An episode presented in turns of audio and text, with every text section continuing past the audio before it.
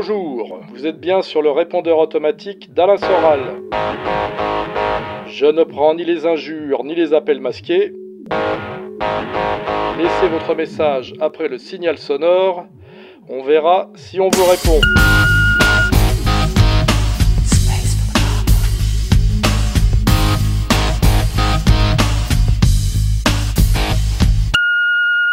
Alain Soral, bonjour. Euh, avant de poser ma question, je souhaitais vous remercier pour euh, le travail consistant que, que vous faites euh, en, notre, en, notre, nom à tous depuis des années. Pour moi, vous êtes un dialecticien hors pair et, et vous êtes le meilleur en anthropologie sociale. Ma question peut vous paraître, pourra vous paraître candide, mais elle est la suivante. Qu'est-ce qu'un bourgeois? Je ne comprends pas euh, toutes les connotations négatives euh, qui se rattachent à ce terme. Euh, j'ai suivi des séminaires de littérature, j'ai beaucoup lu, mais je n'arrive toujours pas à cerner ce qu'est la figure du bourgeois et en quoi elle est toujours pertinente à l'heure actuelle pour expliquer euh, les rapports sociaux. Donc euh, j'ai cru comprendre que dans le marxisme, le bourgeois est celui qui, qui est un possédant, qui détient les moyens de production, mais je ne vois pas en quoi cela peut faire de lui un salopard nécessairement. Donc si vous pouviez nous éclairer sur la question de la bourgeoisie. Merci infiniment et on vous suit. Alors le bourgeois et la bourgeoisie, vaste question. Alors premièrement, oui, aujourd'hui, c'est quand on traite quelqu'un de bourgeois, il y a une ambiguïté parce qu'en fait, on est dans le monde bourgeois déjà depuis plus de deux siècles et on est tous plus ou moins des bourgeois. Hein. Donc euh, en général, quand on, traite quelqu'un de bourgeois ou qu'on se moque de la bourgeoisie, c'est qu'on estime qu'on est un peu moins atteint que ceux qu'on qu montre du doigt ou qu'on dénonce. Alors, euh, qu'est-ce que c'est qu'un bourgeois? Bah, Au départ, c'est ça vient de bourg, c'est quelqu'un des villes, donc c'est quelqu'un qui est lié au commerce et euh, à ce qui se fait dans les villes et à l'artisanat par rapport aux gens des, des, campagnes euh, qui vivent de la terre. Euh, on a bien compris que la prise du pouvoir par les bourgeois, c'est lié au capitalisme. Donc euh, les bourgeois sont les détenteurs du capital, mais pas seulement, c'est ceux qui en fait euh, obéissent à la logique marchande, ce qui s'accompagne de l'individualisme et du calcul. En fait, euh, Marx décrit très bien les bourgeois, euh, Flaubert aussi dans, dans, Bouvard et Pécuchet. Et évidemment, ça a une connotation négative, surtout dans le monde catholique, puisqu'effectivement, il est difficile d'articuler le bourgeois avec le catholicisme. Ça donne euh, bah, le roman euh, angoissé, euh, les personnages de Bernanos ou le Monsieur Test de Paul Valéry, et c'est beaucoup moins critiqué chez les protestants. Hein, au contraire même, hein, chez Jefferson, euh, on voit que le bourgeois ne, pose pas de problème. Donc, pourquoi c'est négatif le bourgeois? Ben, On voit aussi dans la vision baudelairienne, hein, euh, le bourgeois, c'est ce n'est ni l'aristocrate, c'est-à-dire celui qui, qui manque de noblesse dans tous les sens du terme, qui n'a pas de grandeur d'âme, qui n'a pas le sens de la gratuité, de, du beau geste, par exemple. Et c'est aussi, ce n'est pas aussi le prolétaire, c'est-à-dire ce n'est pas l'exploité à qui on vole la force de travail.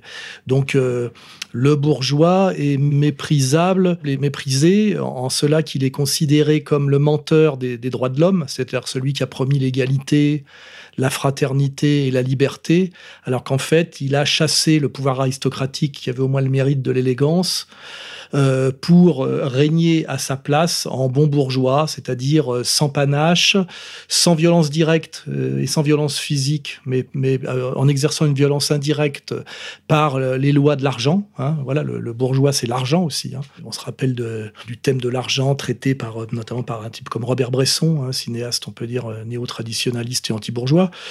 Ah oui, le bourgeois, c'est tout ça. C'est l'individualiste calculateur, un peu faux caché derrière les droits de l'homme.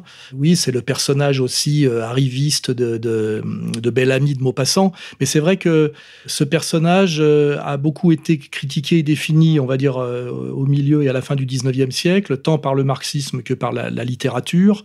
Et aujourd'hui, en fait, c'est plus difficile de le de l'épingler parce qu'on est tous plus ou moins des bourgeois, y compris euh, on va dire les, couches moyennes salariées et même euh, le, prolétariat qui a accédé, euh, on va dire, à une forme de tertiaire par la technologie. Donc c'est un peu une facilité, oui, aujourd'hui, de, se moquer du bourgeois, puisque en fait euh, le bourgeois est en nous, quoi, voilà. Mais sinon, oui, bah, voilà, le bourgeois, c'est ni le prolétaire exploité, ni euh, l'aristocrate élégant, c'est, je dirais, l'individualiste calculateur un peu froid qui manque de, on va de virilité, c'est-à-dire qui exerce une violence indirecte par les lois de l'argent et du commerce, quoi. Voilà. Donc, finalement, c'est une figure euh, qui n'est pas franchement admirable. Oui, bonjour, euh, monsieur. C'était pour poser une question qui a l'air simple en apparence, mais qui me un petit peu me, prend la tête. C'est la différence ou les points communs qu'il y a entre le, entre le patriotisme et le nationalisme. Voilà, donc merci de me répondre si vous avez le temps. Bonne journée. Alors, différence et points communs entre nationalisme et patriotisme. Je ne sais pas ce qu'en dit le dictionnaire, mais je pense que dans l'usage dans courant, un patriote, euh, c'est plutôt quelqu'un qui est solidaire, donc c'est une dimension, on va dire, défensive et solidaire, donc plutôt positive, alors qu'un nationaliste, ça a plutôt une dimension agressive, hein, et plutôt donc négative. Voilà, je pense qu'il est de bonne loi d'être patriote c'est-à-dire euh, solidaire de ses concitoyens et d'avoir le courage de se défendre contre les agressions extérieures. Il est un peu moins bien vu d'être nationaliste, puisque on peut dire qu'au XXe siècle, euh, euh, c'est au nom du nationalisme, et notamment, euh, on pense euh, soit à la colonisation pour la France ou au nationalisme allemand pour le, nazisme, c'est au nom des nations et de la prétention à la supériorité des nations, qui sont d'ailleurs bourgeoises, lien avec la question précédente, que se sont passées pas mal d'agressions. Donc voilà, donc la réponse, elle est simple. Il n'y a pas beaucoup de différence entre les deux, à part que patriote, c'est une acception défensive et solidaire, donc positive, et nationaliste, une, une acception euh, offensive, dominatrice, donc un peu négative. Voilà. Oui, bonjour euh, Monsieur Soral. En fait, euh, je vous appelle pour savoir ce que vous pensez des psys, psychiatres, psychothérapeutes, psychanalystes, psychologues.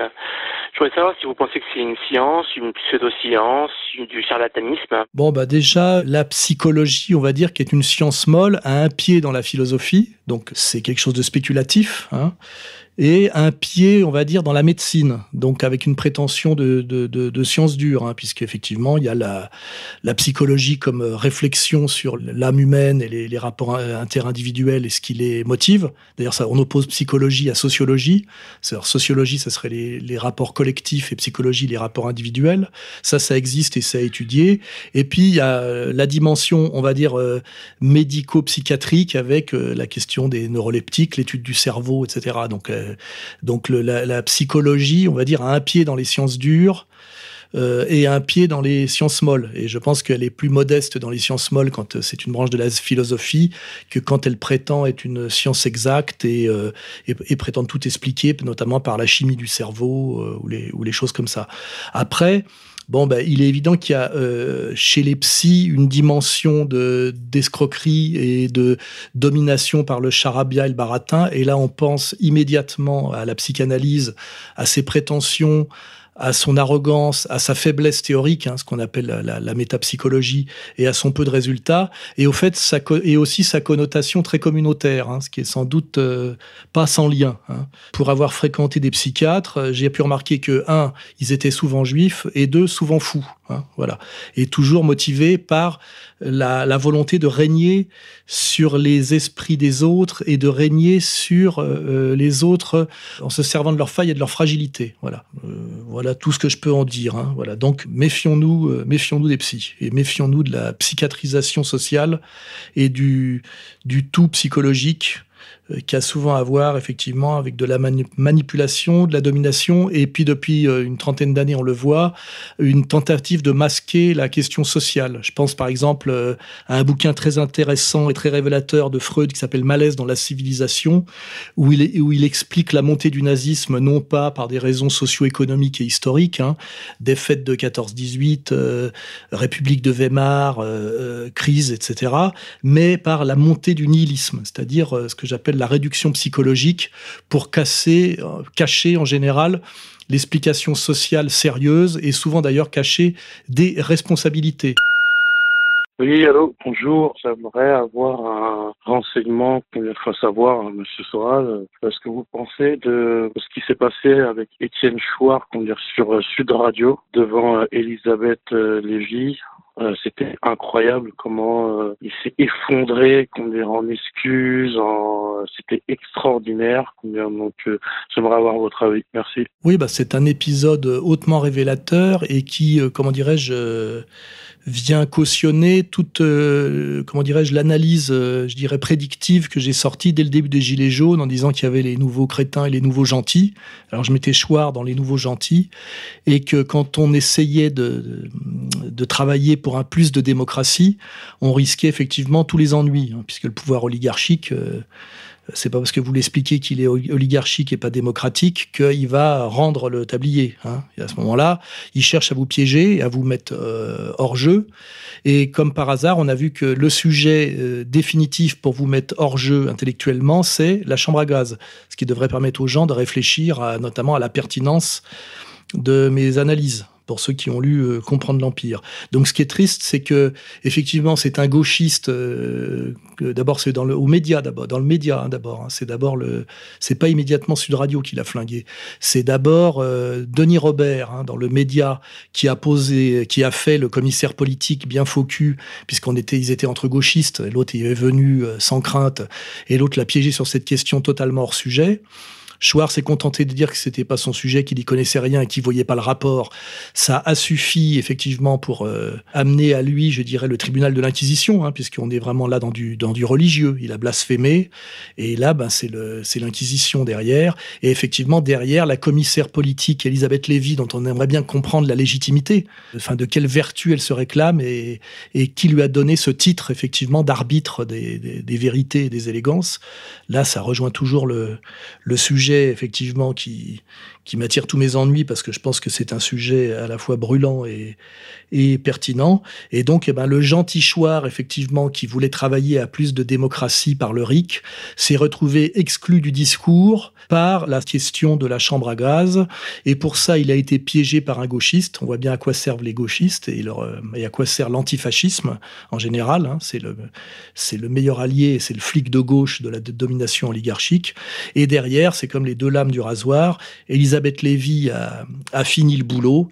On a bien vu que c'était un peu la prêtresse hein, de, la, de la nouvelle religion qui le sommait de se soumettre. Et d'ailleurs, il s'est soumis, ce qui est un peu triste. D'ailleurs, on ne peut pas vraiment lui jeter la pierre, car qui ne s'est pas soumis euh, face à cette question qui tue. J'en connais qu'un qui radicalement a tenu tête, c'est le professeur Robert Forisson. Je rappelle que même euh, Jean-Marie Le Pen, pour qui j'ai un très grand respect, a essayé de botter en touche sur cette question en parlant de, de points de détail, ce qui lui a valu quand même une double, voire triple condamnation, hein, et que tout le monde se couche sur cette question. Hein, euh, c'est un peu comme quand on présente le crucifix à un vampire ou quand on, demande sous l'Ancien Régime à, quelqu'un s'il nie l'existence de Dieu ou s'il travaille pour le diable, quoi. Donc euh, voilà, Chouard s'est soumis, euh, le RIC on nous le donnera pas, et tout ça, euh, bah, ça valide en fait ma, mon analyse. les gilets jaunes c'est bien gentil, mais ça suffira pas. Oui, bonjour Monsieur Soral, je vous appelle pour savoir pour connaître votre avis sur le service militaire, est-ce que vous pensez que l'on devrait euh, le remettre comme il était avant et aussi si quelle a été votre expérience par rapport à cela? Je vous remercie. Merci.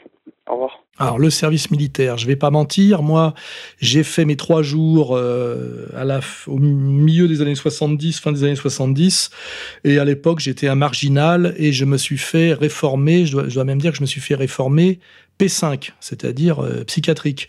Donc je suis inapte à porter l'uniforme. En revanche, j'avais réussi les EOR avec un très bon score, donc on m'avait proposé de faire euh, l'école des, sous-officiers, hein, euh, l'école des officiers de réserve. Là.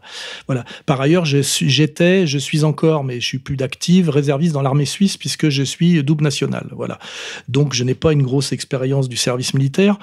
En revanche, le service militaire était cohérent par rapport à ce qu'on appelle la République, la citoyenneté, à savoir c'est le principe de la conscription, c'est-à-dire que par rapport à l'ancien régime où le petit peuple n'intervenait pas dans les affaires politiques, mais il ne faisait pas non plus la guerre. Avec la Révolution française, les acquis, c'est citoyenneté, c'est droit de vote et conscription, c'est-à-dire qu'on participe, bon, par le vote, Chouard nous a expliqué que c'était un peu une arnaque, on participe aux prises de décision politiques, en échange de quoi on va mourir à la guerre, ce qui n'était pas le cas des petites gens de l'ancien régime.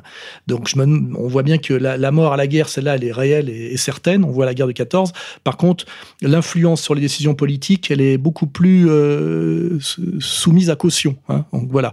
Mais euh, par ailleurs, le service militaire avait euh, un intérêt et un charme, c'est que c'était un bain, je dirais, transclasse sociale. Hein. même si vers la fin, la bourgeoisie arrivait à y échapper par des tas de, passe-droits, de réformes ou de planques, c'était quand même un, passage de l'adolescence à l'âge adulte par un brassage social dans un bain assez viril. Et ça avait quand même une, une forte fonction de, socialisation et euh, un, rôle positif quant au civisme et à la conscience, effectivement, patriotique. Euh, c'était sans doute quelque chose de pas mal. Ce qu'il faut rappeler, c'est que c'est pas la gauche qui l'a aboli, c'est Chirac, hein, donc la droite ce qui est quand même euh, de même que c'est la droite qui a passé l'âge minimum de, du vote de 21 ans à 18 ans. Donc, il faut se poser des questions sur le progressisme de ces décisions. En général, le progressisme, ça, serait plutôt censé venir de la gauche.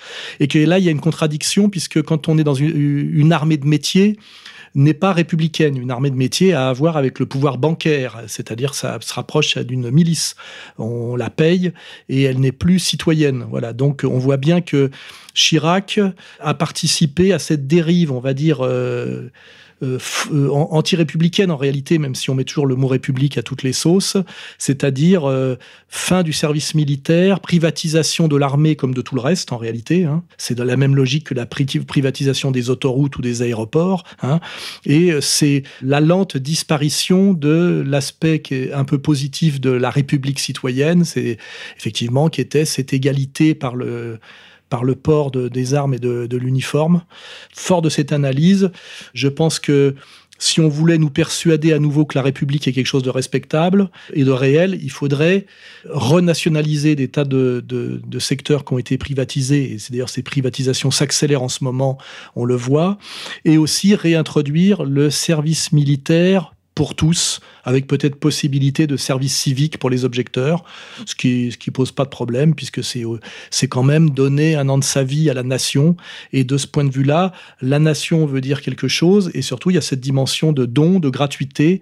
Là là ça renvoie au sujet sur la bourgeoisie et qu'on n'est pas dans la le pouvoir de l'argent qui effectivement euh, renvoie tout de suite à la notion d'armée de métier, d'armée qu'on paie et qui obéit à qui euh, la paix. Voilà. Oui, bonjour Alain, je voudrais savoir qu'est-ce que tu penses de l'hypergamie euh, féminine? Merci. Oui, euh, c'est un mot à la mode en ce moment, hypergamie féminine.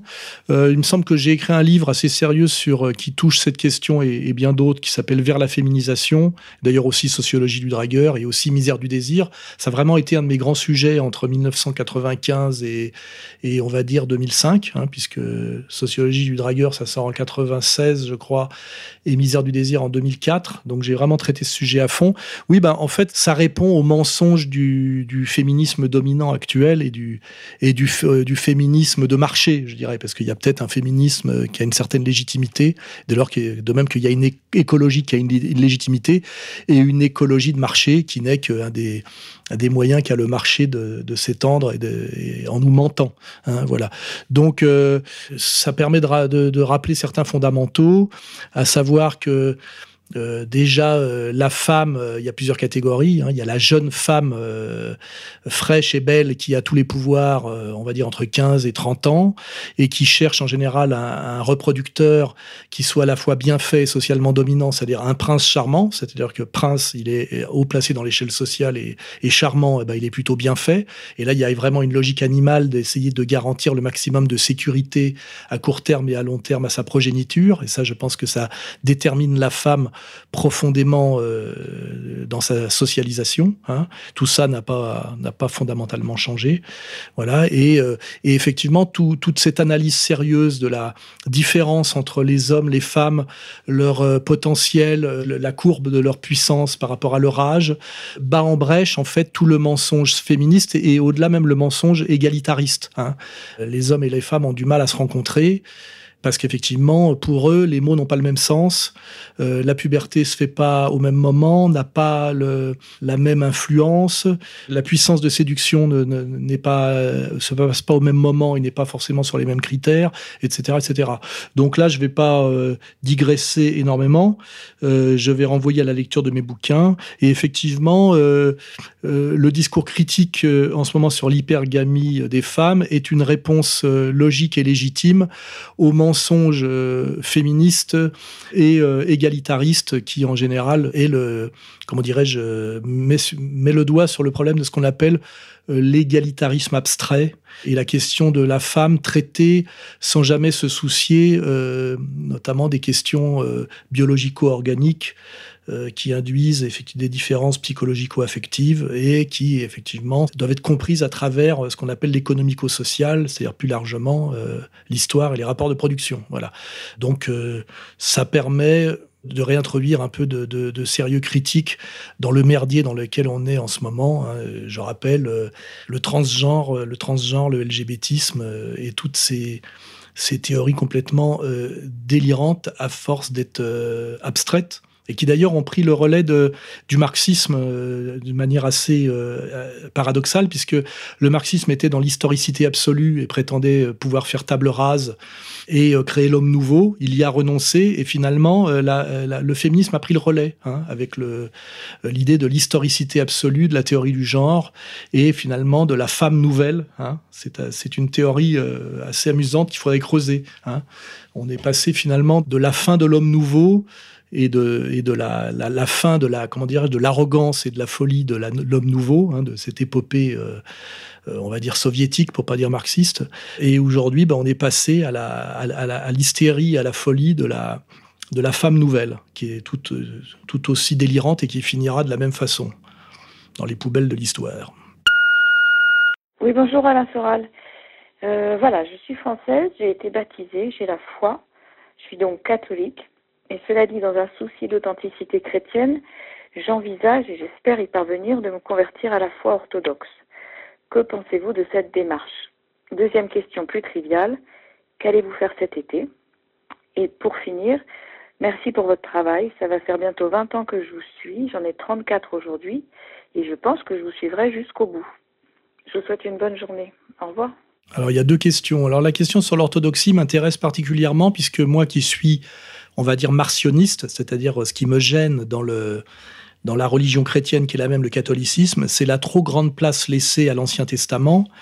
Et normalement, l'Ancien Testament, par rapport à la Nouvelle Alliance, c'est-à-dire à la religion catholique, n'est valable, comme je dirais, le fumier sur lequel a poussé la, fleur, euh, la fleur chrétienne, et euh, ne doit être intéressante que à travers ce bain de sang, d'inceste et de mort et de racisme, euh, comme euh, ce qui a permis euh, la montée progressive de ce qu'on appelle les prophètes, qui annoncent le Christ, qui lui-même révolutionne totalement l'Ancien Testament, dont les deux piliers sont peuple élu et terre promise, c'est-à-dire racialisme, euh, tribalisme et conquête terrestre, et euh, ça devient euh, un universel avec nous sommes tous le peuple élu, donc il n'y en a plus, donc la fin de la circoncision notamment, et mon royaume n'est pas de ce monde, c'est-à-dire on passe à de la spiritualité euh, voilà.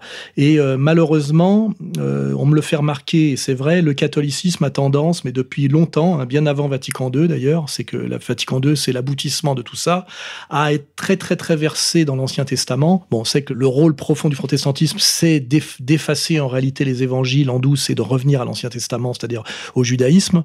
Et de ce point de vue-là, je pense que l'orthodoxie est plus cohérente, puisque l'orthodoxie s'intéresse très très peu à l'Ancien Testament, hein, et ne, ne s'appuie pratiquement pas sur l'Ancien Testament, d'après ce que j'en sais, de ce que j'en ai compris. Ah bon, après, il y aura toujours des gens pour me dire que j'ai pas tout compris, mais le problème des religions, c'est que euh, personne n'est jamais d'accord. Donc effectivement, si euh, moi qui suis catholique et plutôt martionniste et, qui suis gêné par la manière dont l'Ancien Testament et l'Ancienne Alliance vient progressivement détruire la Nouvelle Alliance, qui était le, tout, enfin qui est le fondement du catholicisme et de la religion du Christ. Je pense que pour régler ce problème, la conversion à l'orthodoxie me paraît assez logique et, même assez nécessaire hein, de ce point de vue-là. Je pense que le vrai christianisme aujourd'hui est beaucoup plus dans l'orthodoxie que dans le catholicisme, euh, comment dirais-je, apostolique hein, et romain. Hein, voilà. Euh, donc euh, voilà, bah, ça serait ma réponse. Oui, il me semble que quand on réfléchit bien à cette question de la disparition progressive de la nouvelle alliance et au retour en douce de l'ancienne alliance, qui est une négation totale de, ce pourquoi le Christ est venu, l'orthodoxie peut être, la conversion à l'orthodoxie peut être la réponse. Voilà. Bon, j'invite les gens à commenter, sans s'énerver, merci. Deuxième question, c'était où est-ce que je pars en vacances cet été? Bon, déjà, les, vacances, c'est quand même pour les salariés, pour les gens qui travaillent toute l'année dans, on va dire, un travail aliéné ou même si c'est un travail qu'ils aiment avec un patron. Moi, je ne suis pas dans cette configuration-là puisque je suis un peu le, patron de moi-même. Donc, j'ai pas vraiment besoin de partir en vacances puisque que ce soit maintenant ou le reste de l'année, je voyage pour mes conférences. Euh, je, voilà, je suis un peu libre de mon temps et de mon temps libre. Donc, je pars pas spécialement en vacances. Je bouge. Euh, des, petits morceaux de 3-4 jours où je dois rendre visite à des gens, ou en général c'est toujours motivé par, euh, par un travail, une nécessité. Voilà. Donc euh, ben voilà, je pars pas spécialement en vacances, et je vous dis, les vacances c'est fait pour les salariés. Hein, ça a beaucoup d'ailleurs à voir avec l'histoire des congés payés. Hein. Avant, les, pauvres ne partaient pas en vacances. Hein. Et puis moi, quand j'étais gamin, aller en vacances, c'était aller dans la ferme du cousin qui était encore resté paysan, enfin de l'oncle, puisqu'on on est tous issus de l'exode rural. Moi, mon, père est le premier qui est monté à la ville de 17 générations de Savoyards euh, de la montagne. Et, euh, et toute cette histoire de vacances est beaucoup liée à, aux congés payés, euh, au secteur tertiaire, au salariat. Euh, et, il faut bien prendre conscience que dans mon monde à moi et dans le monde ancien, cette distinction vacances, pas vacances n'existait pas vraiment. Voilà. Donc, euh, de ce point de vue-là, je suis aussi un, traditionnaliste par les, par les actes. Oui, bonjour Monsieur Soral et merci pour tout ce que vous faites. Je vais vous poser deux questions assez courtes. Je sais que vous êtes assez fan de sport et notamment de cyclisme et que vous vous intéressez aussi plus ou moins au football. Je voudrais savoir vous avez pensé du mondial féminin. Voilà, c'est la première question. Et euh, je voudrais aussi savoir euh, ce que vous pensez un petit peu euh, plus vieux, mais est-ce que vous avez, est-ce que vous avez qu'est-ce que vous avez pensé de la mort pour le moment obscur de Mario Pantani, de Marco Pantani. Donc voilà, ce grand cycliste italien qui est mort, qui a gagné le Tour de France en 1998 et qui est décédé dans des circonstances assez étranges en 2004, il me semble. Je vous remercie de votre réponse et et vous souhaite bonne continuation. Merci. Alors, euh, question sur le football féminin, oui, euh, c'est un peu retourner le couteau dans la plaie. Étrangement, moi, je peux regarder beaucoup de sports féminins. Je regarde le handball féminin, féminin c'est regardable. Le basket féminin, c'est regardable. Le volet féminin, c'est très regardable. Euh, bon, il y a des tas de sports féminins regardables, comme le patinage artistique, etc., etc. Mais alors, s'il y a un sport où les femmes semblent être intrinsèquement handicapées, c'est le football féminin. Elles jouent comme des pieds.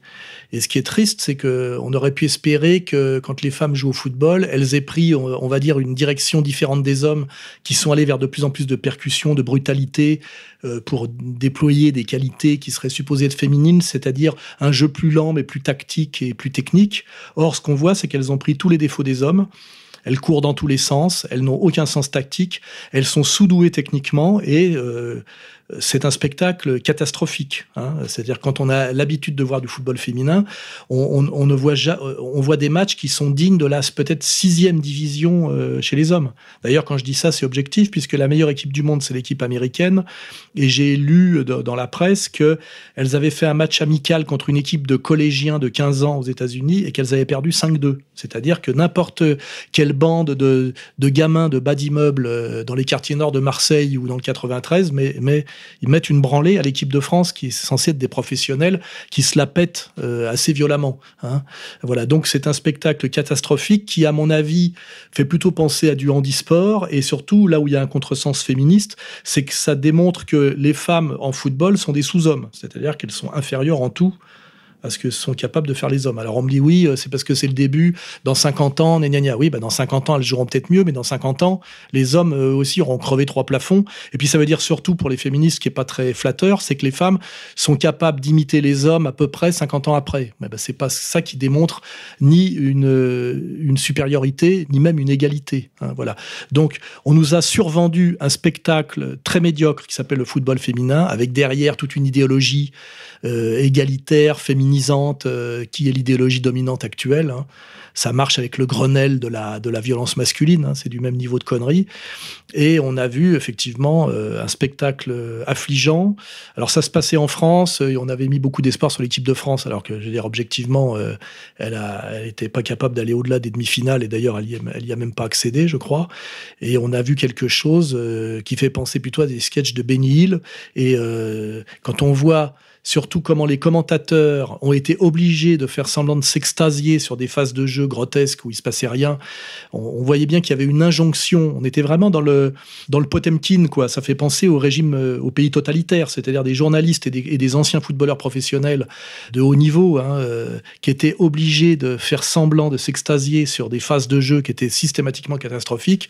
Il y avait euh, il y avait vraiment un côté euh, dictature, hein, dictature, euh, un côté orwellien. Et je pense que ça va être difficile de nous revendre la, même saloperie euh, dans quelques temps. Mais bon, bah, on voit bien que le, système en crise et en crise sociale grave se sert des femmes par tous les moyens pour essayer d'effectivement de, dévier le, social sur le sociétal. Et de ce point de vue-là, si je veux pas me prendre les féministes dans la gueule, je dis à la limite que les femmes, ils sont pour rien. On leur a rien demandé. on se sert d'elles, on les manipule, et ceux qui les manipulent, c'est la bande à Attali, hein, il n'y a pas de femmes là-dedans. La haute maçonnerie, il n'y a pas de femmes, c'est même interdit aux femmes.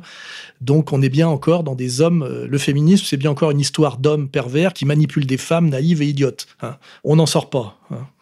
Il y avait le, cyclisme.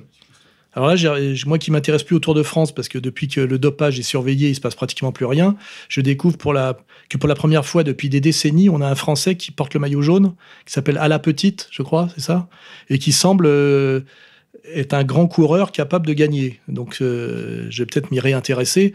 Ce qui est, ce qui est sûr, c'est que le, le Tour de France qui avant euh, mettait en scène des équipes nationales, hein, ce qui était très intéressant, et petit à petit devenu, on va dire, l'avant-garde du, du sport commerce, où les types roulent pour des marques sans aucun souci de solidarité nationale, ce qui fait que le spectacle, ça plus la lutte antidopage, le spectacle a beaucoup baissé. Et aujourd'hui, le Tour de France, c'est plutôt le, euh, euh, se servir en fait de cyclistes euh, qui roulent en peloton les, trois quarts du temps pour nous montrer ce merveilleux pays qu'est la France avec ses monuments, son histoire, etc. Et pour arriver à parler de Pantani dans tout ça, il y a eu à un moment donné effectivement où il y avait des performances énormes puisque Pantani, comme Virin, qui était capable de faire des échappées monstrueuses et de rouler seuls devant devant tout le monde pendant 160 km, ils étaient chargés comme des mules. Ça a produit tellement d'effets catastrophiques sur la santé des coureurs parce que je pense que c'est ça qui a parce que les types étaient obligés de, se faire sonner un réveil au milieu de la nuit pour faire des pompes ou du vélo, pour ne pas mourir d'embolie tellement ils avaient de, globules rouges, tellement leur sang était devenu épais. Avec la lutte antidopage qui s'est mise en place au milieu des années 90, la performance a baissé, mais euh, il y a aussi moins de morts. Et je pense que Pantani s'est vraiment inscrit, c'était sans doute un très grand champion, parce que de toute façon, on peut même parler d'Armstrong, comme ils étaient tous dopés, euh, bah, il y avait quand même ceux qui étaient meilleurs. Euh, alors ils étaient peut-être mieux dopés, mais aussi il y avait quand même une différence, je pense, de niveau. Pantani était sans doute un des plus grands grimpeurs de, l'histoire du, Tour, et euh, il s'est fait prendre dans le dopage. Et dans il y a le dopage, il y a tout un aspect euh, dépression derrière, hein, parce que non seulement ça attaque les organes, mais je pense que ça, ça perturbe profondément le l'esprit. je rappelle que Ocaña s'est suicidé, euh, Fignon, lui, est mort d'un cancer à 50 ans, comme d'ailleurs, euh, je crois, Anctil, etc. Donc Pantani a été une des dernières victimes les plus spectaculaires du, du dopage et du mensonge sur le dopage, puisque je crois qu'il a fini plus ou moins officiellement suicidé dans une chambre d'hôtel, après avoir été, euh, comment dirais-je, disgracié et, et, renié pour dopage, ce qui est assez triste, puisque quand on se rappelle que Armstrong, qui a été dessaisi de sept victoires du Tour de France, ces victoires n'ont été réattribuées à personne rétroactivement parce que les dix suivants dans le classement étaient aussi tous tombés pour dopage. Donc c'est pour vous dire à quel point euh, c'est difficile de, de, séparer le cyclisme euh, à haut niveau du dopage. D'ailleurs, je crois que euh, un cycliste français assez honnête avait dit de toute façon, il faut pas rêver, on peut pas gagner le Tour de France ni même le faire en buvant que de l'eau. Hein, voilà. Donc à un moment donné, bah, quand on veut une progression constante de la performance, qui est le principe du sport, pour qu'on continue à regarder, il faut que le mec fasse un peu mieux l'année d'après que l'année d'avant. On peut pas regarder des, des, sports qui, stagnent. Et c'est d'ailleurs la, vraie question aujourd'hui qui est posée au Tour de France, qui devient une opération pratiquement de tourisme et de, de, visite de monuments, c'est que les gens euh, veulent que ça progresse tous les ans. Et à un moment donné, quand un sportif s'entraîne déjà 14 heures par jour et qui fait que ça, euh, bon, et que les progrès technologiques commencent à saturer puisque les vélos pèsent plus que 6 kilos, et eh ben, il reste euh, effectivement le, la, ce qu'on appelle l'entraînement qui passe du physique au chimique, quoi. Et donc le dopage est inscrit dans la logique même de la, de la performance. Voilà, donc il y a beaucoup de, je dirais, de, malhonnêteté là-dedans, puisqu'il a, il a toujours été très mal vu de balancer euh, euh, sur le dopage dans le cyclisme, alors que tous les cyclistes professionnels euh, sont dopés, évidemment. Ils le sont sans doute moins aujourd'hui et de manière un peu moins dangereuse, je vous dis, à cause des des morts que ça a provoqué. Mais euh, oui, le pauvre, le pauvre Pantani, si on doit finir sur lui, euh, est une des dernières victimes de l'époque où le dopage était à son maximum. Je pense que c'est l'époque euh, Armstrong. Hein, qui a quand même gagné sept Tours de France, alors qu'au départ, les pros savaient, puisqu'on regarde un champion, la crédibilité d'un champion, on le regarde dès son plus jeune âge. Et on voit des types qui étaient des, des rouleurs qui étaient incapables de grimper, euh, devenir des, des, des, très bons grimpeurs et changer de morphologie euh, en, euh, en, perdant 10, 10, kilos, etc. Donc on voit bien que là-dessus, il y a un problème effectivement d'intervention euh, extérieure et, et artificielle. Hein. Alors que je rappelle, par exemple, que Poulidor est toujours vivant et qu'il était réputé pour très peu se, se, se doper. Et euh, je me rappelle aussi que j'avais écouté le, les confessions d'un entraîneur qui disait que, par exemple, qu'un type comme Charlie Motet aurait pu être un très grand champion s'il s'était dopé, et que c'était un des rares à l'époque qui se dopait pas, et que malgré ça, il était quand même un très bon champion qui a gagné plusieurs fois le Grand Prix des Nations à l'époque où il existait. Et on peut trouver effectivement quelque chose d'un peu dégueulasse dans le fait que euh, des, des, types comme Armstrong ont bénéficié de toute la, la on va dire la, la technologie, le savoir-faire et le, euh, et le pognon américain, alors que des types comme Charlie Motek étaient peut-être meilleurs, euh, ont eu une carrière euh, bien moins flamboyante, tout simplement parce que ils prenaient, d'après ce que je sais, que du café et un peu de vitamine C, et qui refusaient de devenir une une chaudière, comme on dit dans le jargon, comme comme Virinque. Voilà. Bon, je sais pas quoi dire d'autre là. Je crois qu'on a largement fait le tour de la question. Bonjour Monsieur Soral. Alors premièrement, je tiens à vous remercier euh, et à saluer votre posture euh, courageuse face à l'adversité du système. Vous êtes l'un des seuls à tenir euh, à visage découvert. Et je tiens aussi à saluer la réédition des écrits de Bardèche et d'Evola dans le chez Contre-Culture parce qu'ils étaient particulièrement difficiles à trouver sur le marché de l'occasion à, ce prix-là. Et cette question pour vous, c'est qu'est-ce que vous pensez du personnage de Léon de Grelle et de son épopée historique? Merci à vous. Eh bien, je remercie ce, monsieur de, nous remercier de rééditer effectivement et voilà et, Bardèche. Que je vois a les éditeurs de droite ne se battent pas pour les rééditer, hein, y compris, euh, je sais pas, chez chez là, ils préfèrent euh, tourner autour du pot sur le libéralisme euh, et faire du michéa de droite euh, indéfiniment. Hein. Il faudrait sans doute essayer de voir s'ils n'ont pas peur de se faire taper sur les doigts par les gens qui les ont toujours persécutés et qui font bien attention de ne plus jamais regarder dans les yeux euh, ni jamais citer. Hein. C'est une petite plaisanterie que je fais à propos de, de Benoît, c'est qu'à 20 ans, on prétend chevaucher le tigre et à 70, on caresse le chat. Hein. Voilà, si on veut résumer le parcours des cadors d'éléments et, du club de l'horloge euh, plus largement. Voilà. Donc j'ai effectivement un très grand respect pour euh, De Grelle, le rexiste, dont je rappelle qu'il est le, celui qui a servi de modèle euh, à Hergé pour Tintin, hein, il faut le rappeler.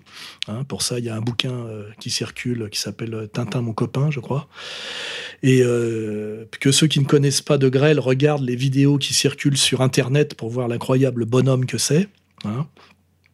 Euh, un homme de totale démesure euh, et qui avait un tel panache là quand on parlait euh, au début de ce qu'était le l'esprit bourgeois je pense que De Grelle est tout sauf un bourgeois. Voilà il a cette dimension euh, on va dire héroïque cette faconde cette euh, cette, cette vitalité qui le rend éminemment sympathique. D'ailleurs, je, rappelle que quand il, il a passé le, toute la fin de sa vie en Espagne grâce à la protection de, de Franco, on peut au moins mettre ça au, crédit de Franco, qui par ailleurs est peut-être un type un peu louche, mais sans Franco, De Grelle aurait été sans doute assassiné par le Mossad et ne serait pas mort dans son lit. Euh, je me rappelle que euh, euh, des témoignages sur De Grelle en Espagne dans les années 60-70, ou même des, des, avocats communistes le trouvaient, en, en, disaient que du bien, en disant que c'était un honnête homme et un, gars éminemment respectable et sympathique. Je rappelle d'ailleurs que De Grelle, à qui on reproche son collaborationnisme, c'est-à-dire qu'il est passé du rexisme à l'hitlérisme,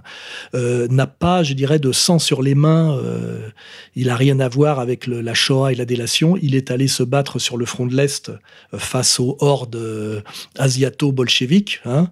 donc, de ce point de vue-là, il, devrait mériter même le respect des, je dirais, des, sionistes, hein, puisque les sionistes prétendent avoir fait une mutation et passer d'un peuple d'usuriers à un peuple de guerriers et s'extasie devant Moshe Dayan, euh, comme d'ailleurs euh, récemment euh, la chanteuse Madonna, si je me rappelle de sa prestation à l'Eurovision. Et je pense qu'un type comme De Grelle est, vraiment un type à montrer comme, un héros moderne, un type qui, qui, se maintient dans la, on va dire, dans la tradition malgré, euh, comment dirais-je, l'effondrement du monde bourgeois. Hein. Donc je professe mon très grand respect, voire ma fascination pour De, Grelle, et j'invite les gens, et surtout d'ailleurs les gauchistes, hein, à aller regarder ces, interviews euh, sur Internet. Et euh, on ne peut pas en sortir sans un certain respect, justement, et une certaine admiration. Et peut-être que ça peut aider pour euh, faire le lien avec, euh, avec ce que disait le monsieur précédemment, ça peut aider à comprendre le fascisme, non pas par l'antifascisme, puisqu'aujourd'hui on ne comprend le fascisme que par l'antifascisme, mais à comprendre pourquoi un type d'une finesse comme Bardèche se, prétend, se dit et se, se, enfin, se s'avoue fasciste et, dit bien ce qu'il entend par là. Hein, voilà. Je pense que le fascisme est à redécouvrir à travers Bardèche et à travers De Grelle, et ce n'est pas du tout ce que les antifascistes en disent, et j'ai beaucoup plus de respect pour le, les fascistes de Grelle et, Bardèche, même en tant qu'ancien marxiste hein, et homme très intéressé par la question sociale, beaucoup plus de respect pour eux que par tous les antifascistes contemporains. Euh, et ça, j'invite les, gens qui soient de gauche ou de droite euh, à réfléchir à cette question et à, ce, je dirais, à ce paradoxe. Qui sont aujourd'hui les, les fascistes au sens méprisable du terme? Bonjour Alain. Euh, ben, écoute, euh, je suis tes interventions depuis pas mal de temps. Et donc j'avais une question assez simple. Euh, je voulais savoir quelles étaient les différences que tu constatais entre la société française telle que tu l'as connue, on va dire à ton arrivée à Paris dans le milieu des années 70 et la France actuelle. Quelles étaient pour toi les différences principales et aussi bien les différences positives que les différences négatives? Euh, on va dire, sur les, les hommes, euh, les hommes et les femmes qui composent cette société euh, et sur la société dans l'ensemble, entre la société, on va dire, des milieux des années 70 et la société d'aujourd'hui. Voilà. Eh bien, écoute, honneur, force et courage à toi. À bientôt. Au revoir. Là, pareil, hein, j'invite les gens à, à, lire mes livres hein, pour ça, parce que si tous mes livres ne parlent que de ça en réalité, de, la manière dont j'ai pris les années 80 à bras le corps avec beaucoup d'espoir, puisque c'est l'époque de, ma jeunesse. Et puis j'ai vu euh, euh, une société qui globalement n'allait pas dans le bon sens et qui allait de plus en plus dans le mauvais sens. Alors euh, les différences effectivement entre euh, une époque qui me paraissait plus plus douce, qui les, fins des années 70, début 80 aujourd'hui, ben, c'est l'aggravation des écarts sociaux, la difficulté pour les jeunes de pouvoir s'inscrire dans la société dans l'âge adulte, c'est-à-dire à cause du chômage et du très fort coût de la de l'habitat locatif, notamment en ville. Hein. Tout ça, c'est des conditions objectives qui fait qu'il est beaucoup plus dur d'être un, un jeune euh, épanoui euh, que à l'époque de ma jeunesse. Hein. On a beaucoup plus de mal à trouver du boulot, on est moins bien payé, euh, les loyers sont beaucoup plus chers, donc bah ça c'est donc un durcissement des conditions d'existence. les écarts sociaux aussi qui s'aggravent, c'est aussi la mise en place progressive de ce qu'on appelle le coin VIP, de toute cette arrogance showbiz donc il y a l'accroissement des inégalités par l'économie et aussi l'accroissement des inégalités symboliques par l'arrogance mondaine. J'ai connu, moi, euh, un milieu culturel et même un peu showbiz qui était beaucoup moins arrogant euh, il n'y avait pas les gardes du corps, il n'y avait pas le coin VIP, il n'y avait pas les lunettes noires, euh, euh, il n'y avait pas encore Patrick Bruel, quoi, hein, en gros. Hein. C'était, c'est autre chose. L'attitude de Georges Brassens ou de, ou de, ou de Jacques Brel par rapport aux gens, au peuple, au public, et l'attitude des, des, types qui sont arrivés dans les années 80, là, les Bruel, les Obispo, pour pas qu'on pense que c'est une obsession communautaire. voilà, donc euh, donc globalement, euh, euh, alors on, a avec aussi une, malhonnêteté, quelque chose de très malsain psychologiquement, c'est que sur le plan déclaratif, de plus en plus de liberté et d'égalité, soi-disant, mais sur le plan concret, de plus en plus de difficultés à exercer ces libertés théoriques. C'est-à-dire, tout est permis, rien n'est possible. Ça, c'est une citation de Kluskar. Hein. c'est ça la société d'aujourd'hui. En théorie, déclarativement, tout est permis. Et en réalité, rien n'est possible. Hein. On est, euh, c'est le mensonge de l'égalitarisme abstrait qui est là pour masquer un égalitarisme concret qui ne fait que s'aggraver. Et d'ailleurs, le féminisme euh, hystérico-débile d'aujourd'hui, euh, avec le mouvement gay aussi, hein, qui, qui, en est le rejeton, est là pour notamment masquer tout ça. Hein. voilà. Alors, si on veut parler des aspects positifs, parce qu'il y en a, les aspects positifs, eh ben, c'est la technologie. Parce que je suis désolé de le dire, mais moi, je viens d'une époque où il n'y avait pas, même pas de répondeur automatique, il n'y avait même pas de fax, il n'y avait, euh, avait pas de téléphone portable, et tout ça quand même, il n'y avait pas d'internet, et tout ça quand même est, quand même positif. Hein. C'est-à-dire le téléphone portable, de pouvoir appeler et de recevoir des messages euh, à n'importe quel moment si on veut, pouvoir appeler n'importe qui si on veut, l'internet, le WhatsApp, etc. Ben c'est quand même pas si mal. Hein c'est euh, ça limite l'isolement, euh, ça permet euh, dans, dans, un monde où les rencontres réelles sont plus difficiles, et ben au moins des rencontres virtuelles qui peuvent quand même se transformer en rencontres réelles après. Donc si je veux résumer, le négatif c'est les inégalités sociales accrues et le monde matériel de plus en plus dur, la violence aussi sans doute, la violence par l'immigration, la violence par la voyoucratie, la violence par l'idéologie du rebelle, la violence par les, la difficulté des rapports hommes-femmes à cause du féminisme. Hein. moi je viens d'un monde qui était un peu moins violent je pense.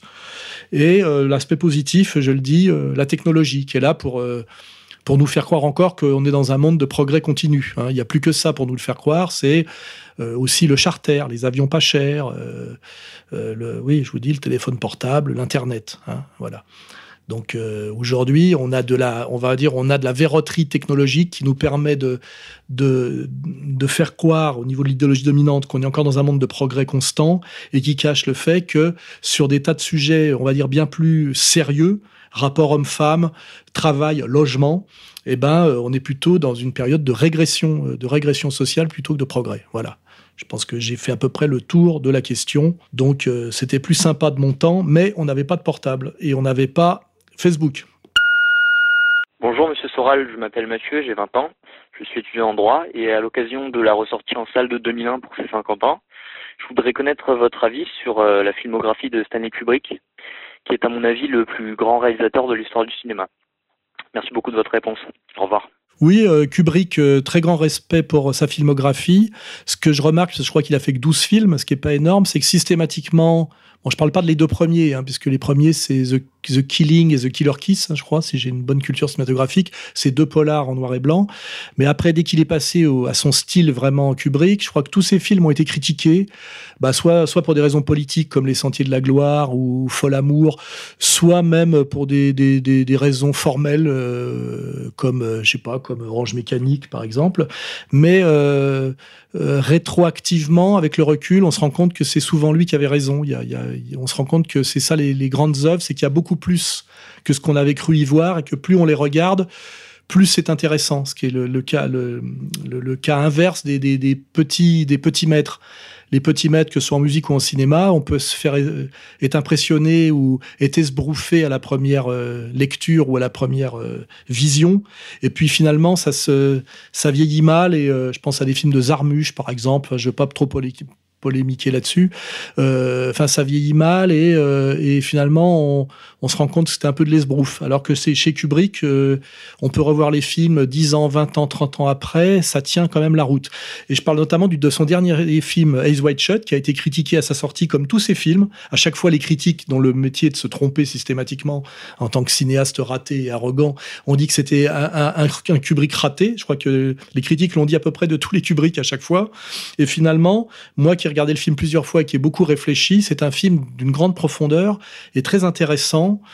Euh, qui, traite en fait de tous les niveaux de ce qu'on appelle l'amour chez l'homme, hein, des niveaux les plus purs et plus élémentaires, l'amour de l'enfant et l'amour du couple, euh, à l'amour le plus euh, pervers qui est, on va dire, les cérémonies érotico-satanistes oligarchiques. Hein. Je pense que le film traite de ça. Hein. C'est une analyse à travers le parcours de, Tom Cruise, médecin de, de, seconde zone, euh, il se retrouve confronté à toutes les à, l'amour dans toutes ses dimensions, les plus belles, les plus humaines et les plus laides et les plus inhumaines, et à la fois, on va dire les les plus pauvres, les plus riches, etc., etc. Enfin, c'est comme ça que j'ai compris le film en voyant plusieurs fois, bien que il n'est c'est pas lui qui a fait le, le, montage final et que sans doute il y a des choses qui ont été enlevées pour que le film soit moins explicite, notamment sur le, le, le rôle de de, sa femme dans le film, là, qui est aussi sa femme dans la vie, l'actrice euh, Nicole Kidman, qui, à mon avis, dans la version originale, était une vestale de, des cérémonies qu'on voit à un moment donné dans le château,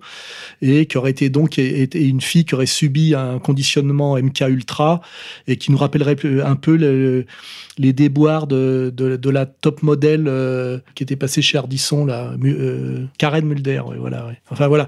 Enfin bon, pour revenir sur Kubrick, c'est un cinéaste très important. D'abord parce que très indépendant, qui a toujours fait ses films de A à Z et qui a réussi à être indépendant des studios, des, injonctions et des, des, brimades des, producteurs. Donc déjà en ça, c'est un grand cinéaste puisqu'il c'est un des rares qui a le final cut, ce qui est dans le système américain et, anglo-américain est très rare. Après dire que c'est le plus grand cinéaste de tous les temps, je pense que ça, c'est un peu des phrases d'adolescents. Il y a des tas de cinéastes, de plus, il y a des tas de plus grands cinéastes de tous les temps. Il y a des styles différents. John Huston est un très grand cinéaste. Jacques Tati est un très grand cinéaste. Antonioni est un très grand cinéaste. Et je pense qu'il est stupide de vouloir faire une hiérarchie entre Antonioni, Kubrick, Tati, Huston et, et, euh, d'autres que j'oublie sans doute. Hein, euh, euh, peut-être même Duvivier, j'en sais rien, ou, Renoir. voilà, il y, a, des très grands cinéaste et Kubrick en fait évidemment partie. Et euh, ça se confirme, je dirais, euh, de jour en jour, parce que je crois que le temps est le meilleur critère de jugement de, l'œuvre. Hein. La, vérité, c'est le temps. Ce qui veut dire que souvent, des, grands artistes n'ont que des, des victoires posthumes, puisque effectivement, il faut. Il y a des gens qui ont des, comment dirais-je, des, des victoires immédiates. Euh, bah, bah, je pense à Artichaut, par exemple, dans le, dans le jazz, euh, qui était considéré comme un grand musicien dans les années 30 et qu'aujourd'hui est un peu oublié parce qu'il n'est pas très très important. Et puis euh, des types peut-être comme Charlie Parker, effectivement, qui ont un parcours beaucoup plus tragique, chaotique et moins flamboyant et qui aujourd'hui sont évidemment considérés comme des, des maîtres incontestables et des, et des piliers incontestables du jazz, comment dirais-je, à, la à l'équivalent de, de, Bach pour la musique classique, par exemple. Voilà. Donc Kubrick est, un, est évidemment un très grand cinéaste euh, à redécouvrir.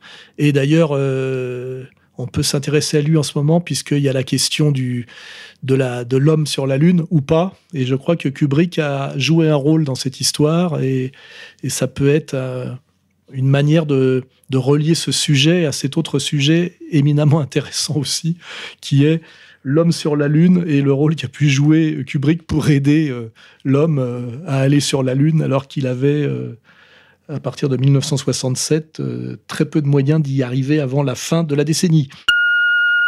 Bonjour Monsieur Soral, je m'appelle Henri. Je suis un jeune de, banlieue dans le, dans le 93. Je tiens d'abord à vous remercier puisque grâce à vous, j'ai j'ai pris goût à travailler, vraiment, j'ai pris goût à m'instruire je me suis littéralement rééduqué, faut, faut le dire. Euh, J'aimerais savoir si, euh, si vous avez pensé au futur de la dissidence si jamais euh, vous veniez à, à disparaître.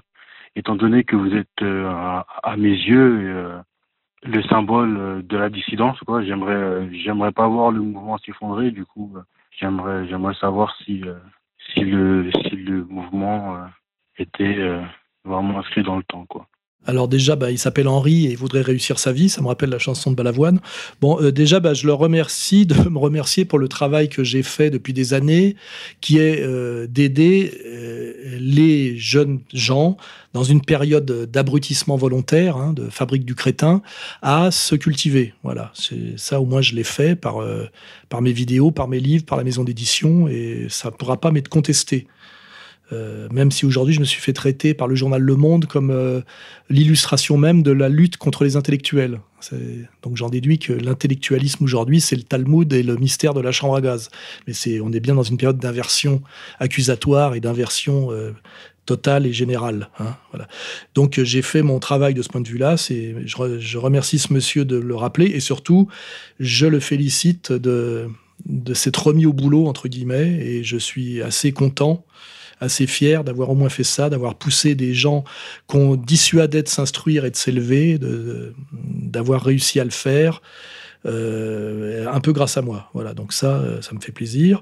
Alors après, il y a la question effectivement de la transmission. C'est, je rappelle d'ailleurs par rapport à la critique que je subis quand j'entends des gens dire que je me fâche avec tout le monde parce que je me suis fâché avec 5-6 personnes depuis 15 ans, que euh, Égalité Réconciliation que j'ai créé est le seul mouvement dans la dissidence qui est un mouvement collectif avec des milliers de membres, un noyau dur d'une trentaine de personnes. C'est-à-dire que je collabore en permanence avec des gens et donc par rapport à des gens qui ne sont que des youtubeurs euh, et donc des individus qui sont en réalité tout seuls.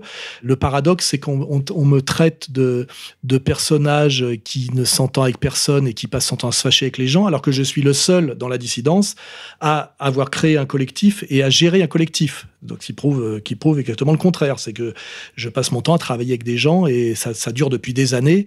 Et je rappelle qu'on ne parle que des gens avec qui je me fâche, c'est-à-dire des gens qui ont claqué la porte, qui ont trahi de manière euh, étrange, euh, souvent d'ailleurs. Bon, je ne vais pas reparler de Vincent Lapierre là, mais moi, mon travail a toujours été de créer un collectif et de former des jeunes euh, et de les aider à se former et de leur servir de tremplin euh, pour qu'effectivement ça continue au cas où je disparaîtrais. Aujourd'hui, ben, je pousse euh, euh, Pierre de Brague. Je rappelle que ma colère envers Vincent Lapierre, elle vient de là, c'est que je l'ai poussé pour, pour qu'il renouvelle le, collectif et qu'il s'est barré. bon, je ne vais pas revenir là-dessus, mais c'est ce que je lui reproche et, il s'est barré pour faire effectivement de, de, de l'individualisme narcissique et, c'est que moi, c'est pas ce que je fais. J'essaye vraiment de, de de la jouer collectif parce que effectivement j'ai étudié l'histoire euh, alors euh, toute proportion gardée. Hein, je vais pas. Qu'est-ce que le, bonapartisme sans Bonaparte? Qu'est-ce que le gaullisme sans De Gaulle? Qu'est-ce que sera le poutinisme sans Poutine? Le vrai problème, effectivement, c'est ce que j'appelle les êtres collectifs qui seuls ont, accès à la longue durée. Or, tout le monde individualiste euh, démocratique moderne est là pour qu'il n'y ait pas d'être collectif, qu'il n'y pas de longue durée. Je rappelle que, par exemple, un président américain peut au mieux être élu une fois, c'est-à-dire régner deux fois quatre ans sur un pays, et en deux fois quatre ans, on ne peut strictement rien faire. Par exemple, pour penser à, ce à Trump. Alors que de, l'autre côté, chez Poutine, qui n'est pas une démocratie, bah, tant mieux, il peut, il peut rester en place une vingtaine d'années et pour pouvoir faire évoluer sérieusement un pays et donner des directions sérieuse à un collectif comme un pays, il faut 20, 30 ans. C'est pour ça que les rois étaient rois de leur, enfin de leur, de leur prise de fonction à leur mort. Hein. Voilà, on était dans le sérieux politique. Voilà, et que tout le système aujourd'hui de domination par l'argent et de fausse démocratie euh, s'appuie sur deux piliers la destruction de l'être collectif par l'individualisme. Bon, ben c'est pas ça. Ça a été la destruction de la monarchie, de la noblesse et de l'Église, qui étaient des êtres collectifs de longue durée, remplacés, je l'ai dit, par la franc-maçonnerie, et euh, la réduction des mandats de, de, de politique, notamment bah, de passer de 7 à 5 ans entre De Gaulle et, ce crétin de Giscard, pour qu'on ne puisse jamais euh, diriger suffisamment longtemps pour influer sur la politique, avec derrière le règne constant de longue durée de la banque. Hein, voilà.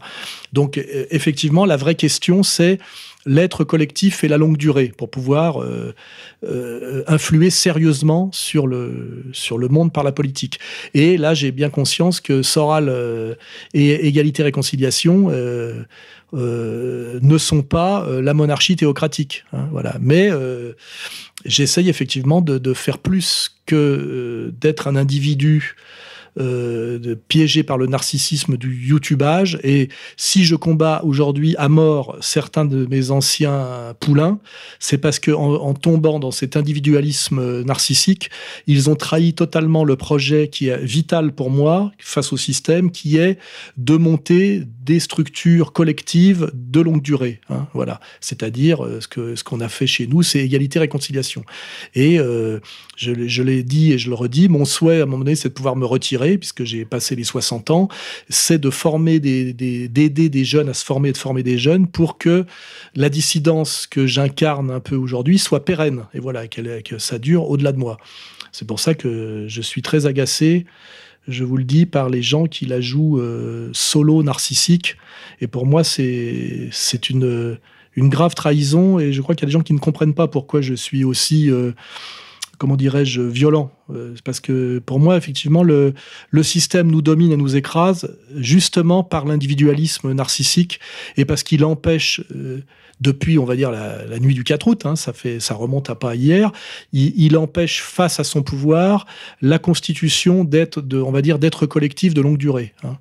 et qu'il n'y a que, je le, répète une fois de plus, que les êtres collectifs de longue durée qui peuvent s'opposer au pouvoir occulte actuel qui nous écrase, qui est un pouvoir d'être collectif de longue durée. Hein. Je ne veux pas vous faire un dessin, mais c'est comme ça que, il y a que comme ça qu'on peut comprendre pourquoi est là pour euh, éliminer Chouard, n'est-ce pas? Pourquoi aura le droit de dire ce que j'ai pas le droit de dire? Et euh, effectivement pourquoi euh, dans notre république individualiste, nous avons des euh, loges maçonniques, effectivement plus ou moins occultes, qui fonctionnent selon des critères totalement antidémocratiques, puisque par exemple elles sont interdites aux femmes, elles fonctionnent par initiation, cooptation et par euh, en, en, recourant à, un langage ésotérique. Donc tout ça est contraire à la transparence démocratique. Et euh, ces, ces êtres-là, ces entités-là sont des entités collective de longue durée. Euh, et, c'est cette question-là qu'il faut se poser. Et pour pouvoir lutter contre ces entités de pouvoir réel, il faut pouvoir créer et recréer des contre-entités qui ont existé par le passé. Ça s'appelait la noblesse héréditaire et ça s'appelait l'Église, et qui ont été détruites dans ce monde euh, d'apparence et officiellement individualiste et qui en réalité, euh, derrière cet individualisme de façade, hein, euh, incarné par un pauvre Étienne Chouard tout seul, règne effectivement des êtres collectifs de longue durée que nous ne pourrons pas combattre autrement qu'en recréant des êtres collectifs de longue durée. Et c'est ça a été mon travail permanent euh, chez dans Égalité Réconciliation et euh, ça a souvent été d'ailleurs euh, effectivement mal compris. Et euh, quand je me suis fâché avec des gens de la dissidence, c'est que c'est à chaque fois parce qu'ils trahissaient la dissidence comme collectif, ayant jouant sur des, des, des, des, loyautés solidarités pour tirer leur petite épingle du jeu, en général, pour des raisons soit de soumission au pouvoir par trouille, soit d'arrivisme mondain, petite notoriété, argent. Voilà. Donc je ne vais pas une fois de plus citer Vincent Lapierre, mais tout le monde aura compris d'où vient ma colère en fonction de cette vision. Voilà.